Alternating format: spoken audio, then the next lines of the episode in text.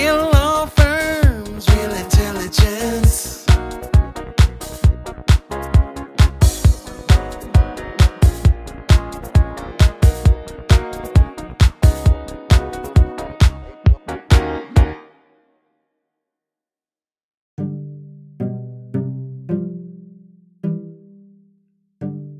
my motto, Lindsay, is get smart or get sued. Because what happens is, um, you know, companies have employees, they don't put the time into making sure that their policies and practices are consistent with current law and, you know, the requirements that they're um, that they must meet. And then you know something goes wrong because they haven't done that work and they're they're not compliant and they end up getting sued. Um, so that's my motto get smarter get sued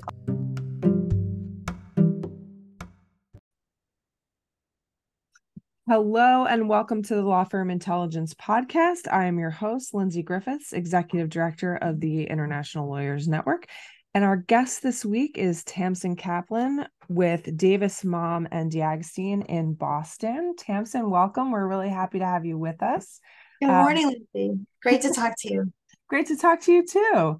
Uh, why don't you tell us a little bit about yourself and your practice and your firm? Well, I've been practicing law for over 30 years, and I'm with Davis Malm now for almost 13. Uh, Davis Malm in Boston is a, a general business firm. Um, we have a diverse platform and can meet pretty much every business need um, that our clients present. Um, of course, with the help of ILN when we have international issues. Um, I am in the employment law group. I'm an employment lawyer and litigator.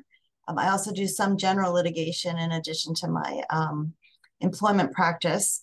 And I also serve as a general counsel occasionally to nonprofits because my, my history before going to law school a zillion years ago was um, working with nonprofit management. So I still like to keep my fingers in that as well. That's very cool. Awesome. Um, all right, so let's dive into our questions. Um, what would you say is your biggest challenge at the moment, and how are you working to overcome that?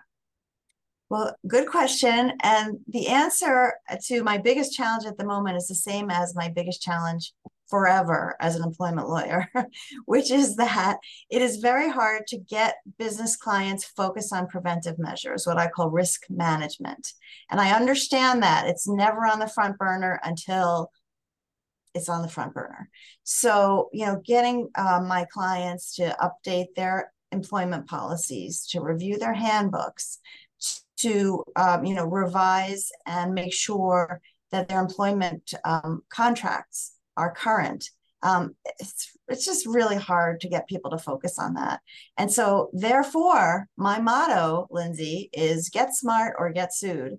Because what happens is, um, you know, companies have employees, they don't put the time into making sure that their policies and practices are consistent with current law and you know the requirements that they're um, that they must meet.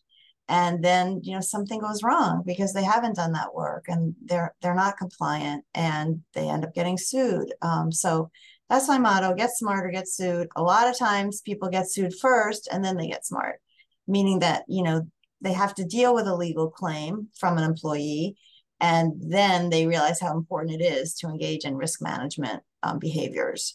Um, so that's been my problem for the whole time i've been practicing and i don't suspect it's going to go away anytime soon. Well that's why people need lawyers right? That's right. That's exactly right um yeah and i think you know that's what i've often seen i think cross your fingers is a lot of people's legal strategy and uh, as i'm sure you've seen um that's not really effective. Right. Right. I'm not sure it's a strategy lindsay. No you're right. You're it's right. A lack a lack of strategy. That's right. That's right. So how do you combat that other than educating your current clients well, that's it. You know, uh, educating, reaching out. Um, at our firm, we do these e alerts, email alerts. We try to make them very succinct, very clear that, you know, this is a change in the law, review your handbook, call us to take a look at your um, you know, whatever it is, your non-disparagement and confidentiality provisions, your restrictive covenants such as non-competes or non-solicitations, whatever it is that the law is doing to change, you know, we reach out to individual clients, we send e-alerts. Um, yeah, it's you know, as I said, it's it's it's always the challenge, and I understand why. You know, businesses have limited resources, and their focus is on, you know, what needs to be done at the moment. It's difficult to focus on preventive measures, what I call housekeeping, housekeeping stuff. But it comes back to bite you if you don't do it. It's so true. So, you know, frankly, this is not a solution, but it's another reason why this is important, which I talk to my clients about, which is morale, employee morale. If there's confusion about policies, if there's not a place you can go where um, you know where everyone understands this is the place to go to answer you know your questions about your employment about your rights and obligations as an employee. Um, and that that place is a place where it's clear and easy you know user friendly um, then it creates it can create frustration. Absolutely. And i think you know the job hopefully of a, of a labor lawyer is to simplify that for the employer and the employees because sometimes the language of the law can make it really complex. It can right exactly and that is our job is in a way to translate. I always say the main thing i learned or maybe the only thing i learned in law school was to read. You know because we we had boy did we read. I mean you know i would sit and read for 10 hours at a time getting ready for you know a class sometimes. Um, but being a good reader is is a skill. And you know we understand the laws we understand the common law the statutory law and and we're good readers. And then we can translate into simple terms for our clients what they need to know and what they need to do. Absolutely. And i think these days you know it used to be that lawyers were really just about the law itself and and uh, you know doing the the legal work but now you really are business partners for your clients and that is a huge piece of what makes you valuable. That is so true. And you know one of the things that's very gratifying is when you're you know when you've had a practice as long as mine when your clients come back to you over and over over the years you know you're the one they think of to pick up the phone and ask that question or when something's blown up and they need help um, yeah it is it is being a business partner and that's a gratifying part of this job i love this job i think it's a great job i love that i love to hear that I was That's at the wonderful. hairdresser recently, the hairdresser said, like, oh, you're a lawyer. Like he looks at me like he was sorry, you know, like he and I was like, he's like, oh, all my clients are lawyers, they hate it. I was like, what? I, I love it. Like this has been such a great journey for me. It's such That's a good wonderful.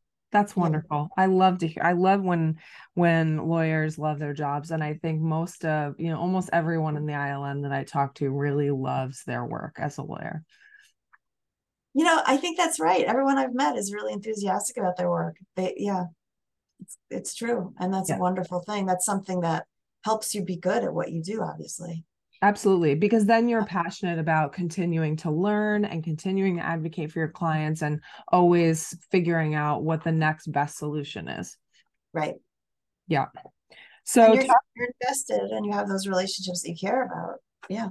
Absolutely. Absolutely. Yeah. So talk to us a little bit about the current state of the market and what that means for for your clients.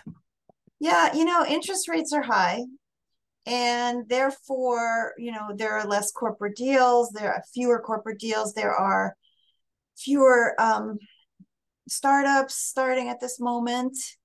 Um, we've certainly seen that you know the the rise in interest rates affecting our clients businesses um, real estate acquisitions etc so that you know inevitably that impacts um, you know how much how much our clients are doing how much they're engaging in new business acquiring new businesses um, creating new businesses and therefore just you know how much legal work they need. We've had an amazing year this year and uh, you know it's great. It's wonderful to be able to say that. Um, but i'm concerned and i think there's a general concern among you know, business people and lawyers in the states about you know how, how we're going to start 2024 and going forward. Uh, yeah, I agree with you. I think um, a lot of a lot of countries feel that way, uh, not just the U.S. And uh, I'm I'm curious to see how 2024 is going to start as well. I think it's made people very Yeah. cautious for the fourth quarter of this year, and um, I think that's why a lot of a lot of people are holding off on doing deals um, because I, I've asked that question of a lot of our M and A lawyers. You know, is it that the deals aren't there or people are waiting, and it's more that people are waiting. Right. Right. But Yeah. interest rates are going up again, so Yes, which is It's not great. no, it's it definitely has a chilling effect on business. No, no sure question. does. And it makes it so much more expensive to do anything. That's right. That's right. And I'm sure you've seen this too in the in the labor market, but um, you know, every industry has been hit by this war for talent. Um, and it's making it very difficult to find good people. And I'm sure that's making uh, employment packages very difficult as well, especially at you know higher executive levels. Yeah, I feel like executives have been getting paid a lot of money for a long time. Uh, That's true. That's true. so the incremental difference doesn't seem to be necessarily affecting my clients that much, and I don't think they're balking at that. Um, but you know, um, I know that it's that there's been a lot of competition for associates in the market here in Boston, and I don't know if that's true elsewhere. Um, actually, I think we did talk about that when I was at the ILN conference in Rio um, at the end of May. Um, we've been so, so blessed this year with amazing new talent. Um, I'm just thrilled. I'm knocking on wood because uh, we we lost a wonderful employment associate who we we were expecting to become a partner. He um, had twins. His life changed, and uh, he took an in-house counsel job, which I understand. It's you know being a litigator and being in a private firm has certain pressures um, that are more difficult when you have a young family. So um, I was concerned because he he was our main, you know, really talented senior employment associate. But we hired somebody in in April. Uh, her name is Michelle Casorla. She is fantastic. She's a really, really talented person and lawyer and an experienced employment practitioner. So um, I'm just really happy. We have a great group of associates here. It makes all the difference. That's Makes all- wonderful. As you're more senior, you you know you have to delegate to the younger lawyers. Absolutely, absolutely. And it's, you know, I think you start to think about succession and looking to the future. And, um, you know, for all of us, you start to wonder what's going to be next. And uh, when you do have the confidence in in that future generation, uh, it it makes you feel really good about um, about what you have uh, happening at your firm. Absolutely. And the Davis Malm, I, I you probably know this about our firm. People stay forever. So, you know, people we bring in as associates who are a good fit are likely going to be partners down the road. And those are the partners we want, you know, the folks who have come up and are part of our family. Um, because, you know, the way we run this place is like literally around the table. It's very democratic and everyone's involved. And so we want to bring up our associates to become partners, to become part of the leadership. So, yeah, Absolutely. extremely optimistic about that. That's wonderful. It is great. So, what would you say is the biggest area that's related either to the practice of law or um, your your practice, the, the labor practice in sp- in particular, that you're curious about, um, and and why? Like, I guess two things. First of all, I know this is on everyone's mind AI, artificial intelligence. How is that going to affect our practices? How is that going to affect our clients' businesses? We don't know. Um, it'll it'll be interesting to see this this develop. Um, I think in the employment area, not only you know getting our work done and what you know what tools will be available is going to be an issue, but I suspect that there are also going to be a lot of performance issues, disciplinary issues coming up um, by use or misuse of AI. Um, and we'll we'll see how that unfolds. Another thing that's that I love about being an employment lawyer is how there are a lot of developments in employment law. So, you know, for example, we in Massachusetts have a, a, weekly lawyers newspaper, Mass Lawyers Weekly. I'm sure that's the same in many states and jurisdictions. And you know, inevitably, you know, the the the headlines are about new employment law, new, you know, cases, new laws, new statutes and regulations. And so, you know, that's, I'm looking forward to seeing what's next. There's always something new. Um, you know, just today we're sending out an electronic alert, an e-alert about a development in our in our paid family leave and medical paid family and medical leave act here in Massachusetts and how people get paid and how much they can get paid. Um, and they can take PTO, vacation time, sick time, and use that to top off the benefit that is available from the state for um, medical and uh, family leave. So, I mean that that's that's huge. That's an incredible development. We didn't have any state funded paid medical and family leave until 2021. Yeah, in Massachusetts, and most states don't have anything still. Yeah. Um, so, you know, this is an, an example of a new development that's really significant in people's lives. And it's it works like unemployment in that there's a, a sort of a payroll tax.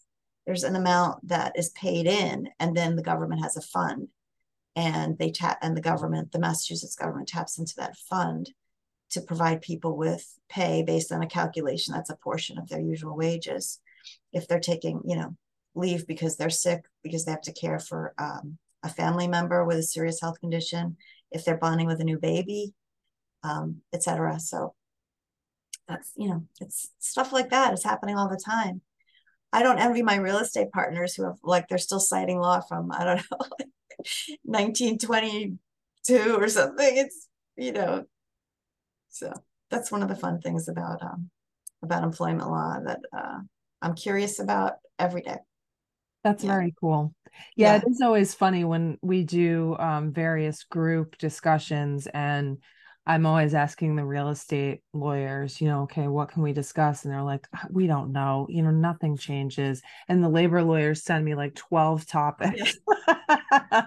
you know, because there's always something new to discuss. Always. Yes. Yeah. Which is it's very exciting area to be in. Yeah. Mm-hmm.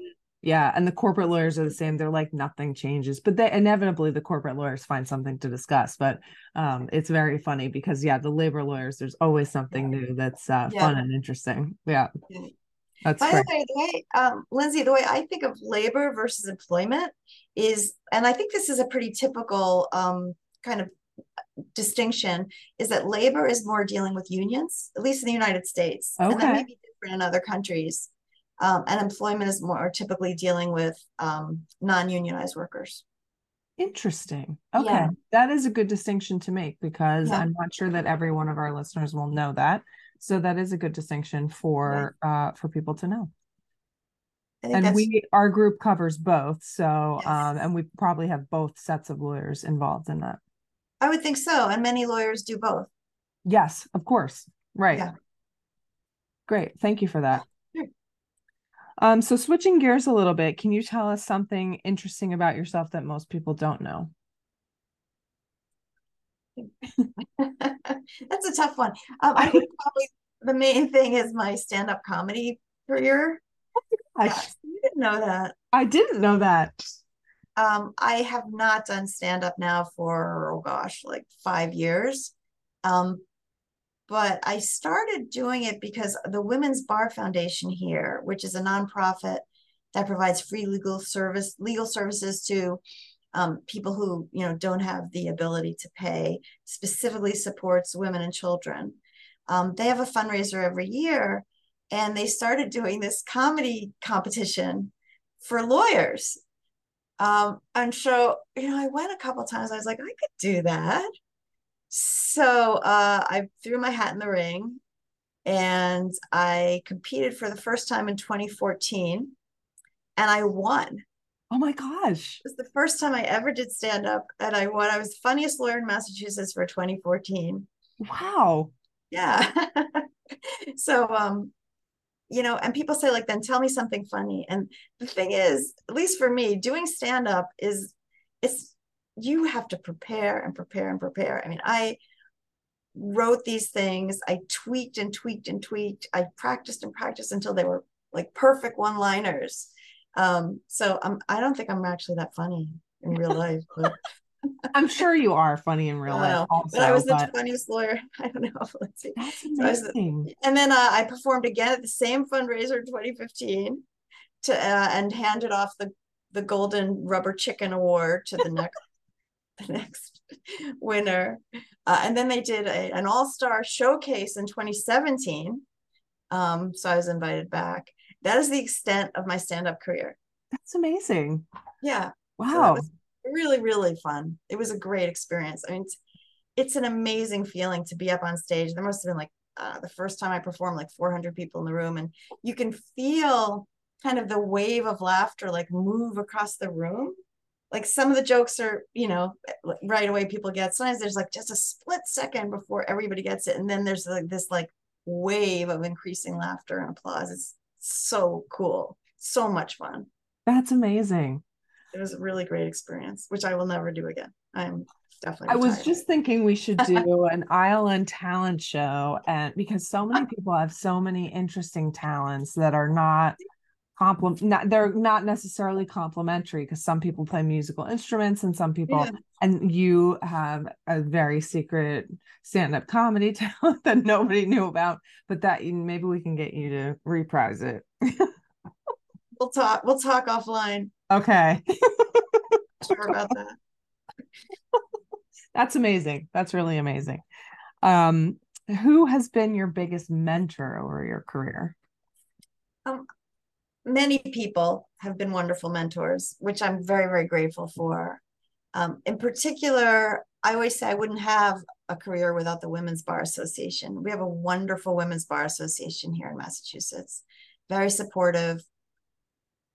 After I left law firm life and was on my own for a while, which I did for 11 years when my kids were young, um, you know, I got all of my work from female mentors and colleagues. Um, and one in particular, Loretta Attardo, uh, became a mentor. She's a, a local, longtime labor and employment lawyer, and now she's a neutral. She does all arbitrations and mediations. Um, she's just been amazing. She also does a lot of workplace, or used to do a lot of workplace investigations, which is something that's a big part of my practice. And so she's been my go to person. And I have another story about a mentor whose name was David Rappaport. and He passed away uh, in 2012. No, January, gosh, no, I can't remember. Yeah, 2012, January 2012.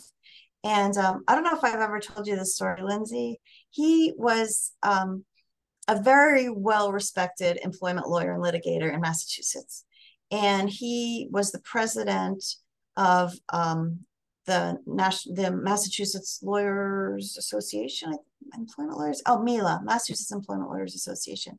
And I just love the way he ran meetings and I love the way he thought. And so I kind of glommed onto him. You know, I became like this barnacle on David Rappaport to learn everything I could from him. And years passed and he ended up at Davis Malm long before I joined Davis Malm. And um, he then very sadly got very sick. It was like had quadruple bypass surgery and had cancer, and his wife left him like all in six months' time. It was just terrible. Gosh. And I remember spending time with him, and he would say to me, I wish I'd come to Davis Malm sooner. Because, you know, he had been at big firms, small firms, his own firm, and he said, This is the best place to practice. This firm treated him so well when he was sick, sent him meals, sent him cars to go to his, uh, you know, treatments at the hospital. And I, when he said that, I thought, yeah, when my kids get a little older, that's the firm for me. And it's bittersweet. I ended up actually replacing David Rappaport oh wow because he, yep, I joined this firm on January 9th, 2012, and he passed away on January 13th. wow Yep. So he was a great mentor, and I was just so delighted to be able to, you know, follow in his footsteps. yeah yeah loss. Of course. Yeah, it sounds like it. But what a sort of beautiful way to honor his legacy, too. Yeah, well, people here remember him. They'll never forget. This is a guy who, when he went on vacations, would visit courthouses around the country. Like he was, Oh, he loved the yeah. law. That's wonderful. You have to love somebody who loves the law that much. Yeah. They'll do that. Really, that's what he did on vacation. It was hilarious. That's not the first time I've heard of someone doing that. Really? Yes, there's other lawyers I've heard of doing that too. I gotta say, I I love being a lawyer, but I would not do that for my vacation. no, me neither. Sometimes you need a break from the law. Yeah, there are other things in this life. That's right. That's right. You mm-hmm. need to shut that part of your brain off so that you can use it when you're at work. Although, as you know, as a lawyer, you don't shut it off very much, even on vacation. It's true. It's Yeah. true. Yeah. Yeah. I'm I'm often like trying to lay down and relax and I'm thinking about the ILN and I'm like, no, stop it. Right. now is not the time. It's, well, that's you know, you you do a great, amazing job, and you're very invested in your job. And I mean, I don't know, I don't know about you, but sometimes the best um, ideas come to you when you're not, you know, when you're when it's kind of on the back burner and you're not focusing on it. That's true. It is Yeah. true. Yeah. Yeah, you're like, that's oh, that's the idea. Yeah, that's the thing I need to do. It's Mhm. true. Mhm. Yeah. Oh, um, so what would you say is something people misunderstand about your field of work? Um, I guess two things come to mind. Both n- neither is like huge or earth shattering. One is that I think still some people don't understand that employment law is truly a specialty area, and that you know the the law is complex, and the issues that arise in litigation are unique. Um, you know, there are corporate lawyers who try to do employment law. There are litigators who try to do employment law. Um, oftentimes, I find myself on the other side of the V from some plaintiff's lawyer who thinks that they can do employment law and that it's just like personal injury, and it's not. Um, it really is a specialty. And I feel like more and more over the years, over the decades, you know, general practitioners understand that they need to get an employment lawyer for those matters.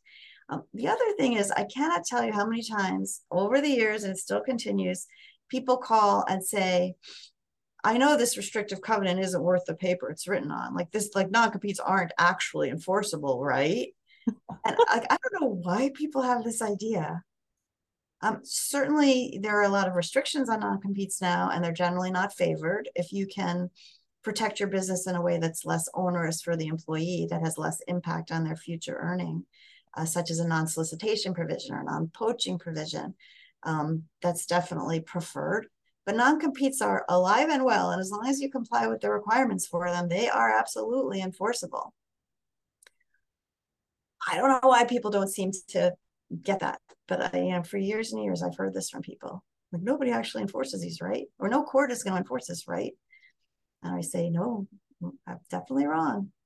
These these are binding enforceable provisions if they're done right. Right, right. Maybe it's just wishful thinking. It's that they really don't want that to be the case. And so they believe that it's not. But Well, I mean, for employees, and I do counsel executives, that may be the case. But I think for employers, they're, missing out on a tool in their toolbox. Um, or maybe you're right. Maybe in a way that's wishful thinking because they don't want to deal with it. You know, they don't want to have to enforce it. Um, but it, it can be very important to enforce those restrictive covenants when someone leaves, um, because you you have a right. You have as a business have a right to protect your market share and to protect your confidential information, your relationships. Um, so you know, it's it's something that you have that you can use. And oftentimes I see my clients decide to enforce it not necessarily only because they feel that that particular employee who has departed is going to harm their business, but also because they want to set an example. And once you do it and enforce it, um, other people will understand that Right. it is enforceable and they have to take it seriously. of course, of course. Yeah. Yeah. Yeah. Absolutely. Which makes a lot of sense. Mhm. Uh, what would you say is the most important lesson that you've learned over your career? Well, the first is relationships are the most important thing, right? Relationships with other colleagues, like the ILN is such an amazing example of that. Um, I, I had a matter last year, was la- yeah, last year, I think it was in 2022. And, you know, it was an international matter. It had to do with enforcing a restrictive covenant. um, a sales leader left a company in one country in Europe and took a group with him um, and spread out all over um, with this group uh, competing directly with my client. And I was able to, you know, right away send emails, get on the phone um, with colleagues in all of the jurisdictions in which I needed help. It was amazing. Um, so relationships are everything, and of course, relationships with your clients are so key to, as you said before, being their business partner. Um, the other thing that I've learned, and I always tell younger lawyers about this, which is, excuse me, um, when the phone doesn't ring, enjoy. Don't worry that the phone will never ring because it will, and you're going to be slammed. So, you know, if you have a little lull, take advantage of it. Like, you know, give yourself a little bit of downtime if you can, because you, you need that. To, you need to, you know, restore that energy and refresh. It's true. I've learned, you know, somebody said recently that even, you know, every sports player has an off season. And I think there's this idea that all of us at work are supposed to be, you know, on all the time and working yeah. at a hundred, you know, hundred percent, a hundred percent of the time. And I've learned that that's not sustainable. Um, I did that for, you know, 20 years, and uh, mm-hmm. it turns out that's not really a great idea. um, and so if you do have those lulls, um, it helps you work at 100% when you need to be when you need to be there. Um, and then take those breaks because that um, that's better for you to be um, more uh, it's a more natural progression. It's like the seasons uh, for those of us that are in the northeast at least. Yes uh, exactly. you know we, we lie fallow in the fall and the winter and then in spring you know things pick up again. Right um, re-emerge. so, that's right um so that that i think is more natural with business too yeah. so um, absolutely yeah. yeah so i often give that actually both of those pieces of advice to younger lawyers which is relationships are everything and if the phone doesn't ring take advantage of that moment because it's only a moment yeah you'll be again soon enough. Exactly right exactly right. Um so just to one question before I ask you my final question, and that is what does being part of the ILN mean to you? And I think you've really indicated it throughout this conversation, but just to sort of sum it up. Yeah, um, I mean the connections, the the relationships that lead to resources, they're invaluable. Um, I've you know I've I've had the good fortune to attend now I think three conferences, the one in Boston, um, the one in Milan, and then in Rio this year. And I, I hope to be able to attend another one soon. Um, we'll see. But uh, yeah, I, it's just such a great organization. And you, you know, right away when people new appear, they're immediately embraced. And it's, you know, as we were talking about earlier, just such a great balance of having fun together, which creates and you know that bond and also you know sharing important information about pra- the practice of law and also the substantive areas um, of the law. It's and I always find in employment law when I talk to people from other parts of the world, which is so so cool, that there are things that we have in common and things that are so different that they they you know blow your mind. Like you are kidding. That's the way it's done. Oh my god, you have a court for that. It's so fun and interesting. I love that part too. There are things that are really similar, and then as you say, things that are so different that it's uh, you know, it's fun to watch when those conversations happen. Yeah, but it is an amazing resource, and it's a resource that we can pass on to our clients. It's just invaluable. I'm so glad to hear that. And then one final question to wrap up, and and this is one of my favorites, which is what is something that you're really enjoying right now that has nothing to do with work? Hmm. It's always the toughest question. I guess another two part answer. One is my puppy, my dog, Tina. I think I told you about Tina. Yes. See this, Lindsay, but now I have a, an i an iPhone case. I love it. Tina's portrait on it. Yes. That's amazing. I have two human children and one canine child, and she's by far my favorite. Well, that's because she loves you unconditionally. she's great to have around. and you know, my kids are adults now, so they're not as much fun. Of course. Um, yeah, and the other thing I'd say is I have a home in Florida now, and I spend uh, time going back and forth, which I, it's, I enjoy that. You know, I do. I work when I'm there. I always work when I'm there, but it's nice in those winter months that you were just mentioning to have an escape.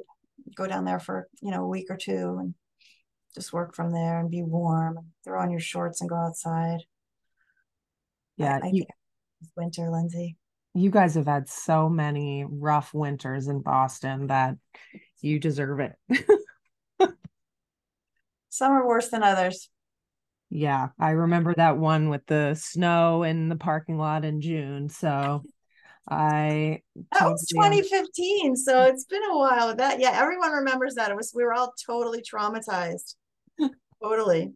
My daughter always hated the winter growing up, and she graduated from college in 2014 and moved to Austin, Texas in January of 2015, literally the day before the big snows came. Oh my gosh, she got out. she got out just in time. Yeah. Smart. And she's girl. never coming back. I can tell you that. Yeah, I have a friend who did the same. She moved to Orlando because she just c- couldn't handle the winters in New Jersey anymore. Yeah. Yeah. And some people love it. Some people love winter.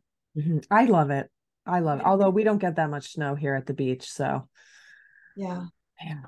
So oh, you're on the Jersey Shore. I am. I am. Yeah. Yeah. So the humidity means we get sometimes we get snow, but mostly we don't. It's pretty mild. Right. right. Yeah, I'm lucky. Well, you know, here in Boston, like I can see the harbor from my office right now, and I can see the harbor from my condo. Um, we get less snow near the water, definitely. You know, in in state, inland, they get a lot more. Same, same. Although, you know, you're you're more north to me, so I think you guys get much more snow anyway. Although less and less. That's right. Same here. Yeah. The joys of and the bad news. Change. I know. Mostly bad. I know. Great to talk to you. On that note, thank you very much for joining me. Um, and thank you very much to all of our listeners. We will be back next week with another guest. And in the meantime, please take a moment to rate, review, and subscribe on Apple Podcasts or wherever you listen to podcasts. And thank you very much, Tamsin, for joining us. Thanks, Lindsay. It's always fun to talk to you. Yes, it's always, it's always fun to talk to you too. Take care. You too.